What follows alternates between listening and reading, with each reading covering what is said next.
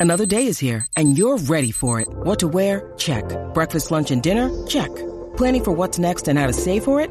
That's where Bank of America can help. For your financial to-dos, Bank of America has experts ready to help get you closer to your goals. Get started at one of our local financial centers or 24-7 in our mobile banking app. Find a location near you at bankofamerica.com slash talk to us. What would you like the power to do? Mobile banking requires downloading the app and is only available for select devices. Message and data rates may apply. Bank of America and a member FDIC. For the last time this season, Mike Tomlin took a podium and spoke to the media. And obviously, the big questions were addressed and the big issues were talked about. And the quarterbacks were the highest thing on everybody's list. And we got some insight that I think is very, very fascinating.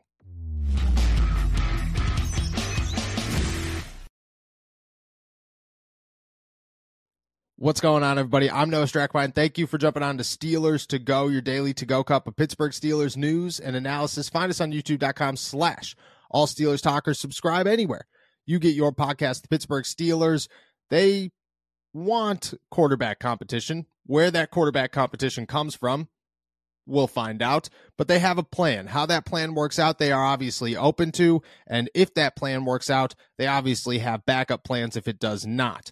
Now, Kenny Pickett is still technically their guy. And Mike Tomlin said yesterday that he will resume his QB1 status with the Pittsburgh Steelers and that he knows it's a huge year for him, but he's excited to see how he handles that challenge.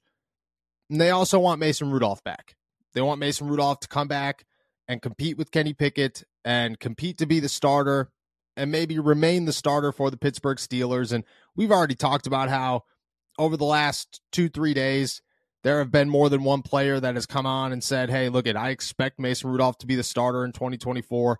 What he has done over the last four games is worth continuing. And we believe in this guy, and he's shown us that he is a capable NFL quarterback and one that could lead us to promising places. The whole nine. And I think Mike Tomlin feels the same way that Mason Rudolph could be a dude. He could be the Steelers dude, and they don't want to miss out on, on an opportunity there. He mentioned it yesterday again, and it's my favorite Mike Tomlin line from here on out. There is a fine line between a backup and a Pro Bowler in the NFL, and Mason Rudolph just might be that guy. And that is a huge assumption. It's a guess, it is a prediction, and it is way too early to make that prediction.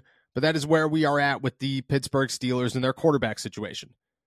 But I want to dive in between the lines. I want to talk about what Mike Tomlin said, but also what it means for the Pittsburgh Steelers and their future and their quarterback situation.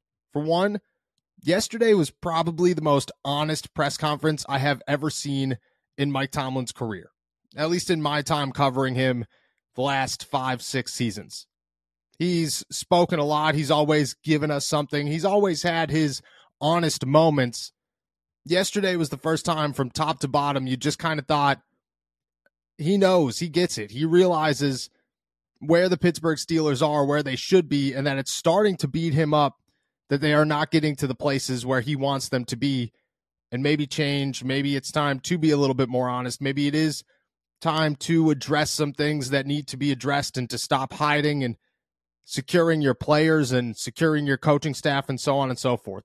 Yesterday was the first time in my time covering Mike Tomlin where I walked away and said everything he said there was the truth. And you could actually take away from it and say, this is probably what's going to happen with the Pittsburgh Steelers. Now, option A at quarterback is Mason Rudolph versus Kenny Pickett. How that competition goes down, we do not know. But to be totally honest with you, I think that Mason Rudolph would walk into the summer as QB1. He would take most of the starting reps. Kenny Pickett would have an opportunity to take some as well and they would compete, and the Steelers would hope that Kenny Pickett beats out Mason Rudolph, but they wouldn't expect it to happen. That would be big. But for those sitting around saying, oh, well, Mason Rudolph isn't my guy, he's not the guy that I want to be the Pittsburgh Steelers quarterback in 2024, I think they have to look elsewhere via trade or the NFL draft. That is also on the table because Mike Tomlin said that he's going to continue to evaluate NFL draft quarterbacks and he's not going to miss on these guys and he's not going to take a shot at oh well we'll have our guys and then miss a shot saying oh well never mind we don't and now our backs are against the wall and we don't know what's going to happen so for those thinking well, if it's not Mason, it's definitely Kenny. I'm not totally sold that it's definitely Kenny. I think that the Steelers would bring in a, a, quarterback through the draft if Mason Rudolph went elsewhere, which is definitely a possibility. And you heard that in Mike Tomlin's voice. He said it every time he talked about Mason Rudolph, but he's a free agent, but he's a free agent, but he's a free agent. He knows. He knows where my Mason Rudolph is. He knows that Mason Rudolph will have value around the NFL. He knows that there will be teams looking for a quarterback, whether it'll be a starter or a backup, and they will call Mason Rudolph. And at the end of the day, money and opportunity are the two biggest speaking points in the NFL, and the Steelers might not be able to give Mason Rudolph either of them. So maybe he goes elsewhere. If that happens, it does sound like the Pittsburgh Steelers will bring in a quarterback through the NFL draft. How high up, who knows? But it kind of feels like it'll be high enough to be a starting quarterback in year one, where it'll be somebody who will actually compete with Kenny Pickett because the Pittsburgh Steelers are not going to risk going into another year without their quarterback. That was the biggest takeaway is that the Steelers understand where this season could have gone if they had their guy versus a guy. Next year, they want their guy. And they're still open to that guy being Kenny Pickett.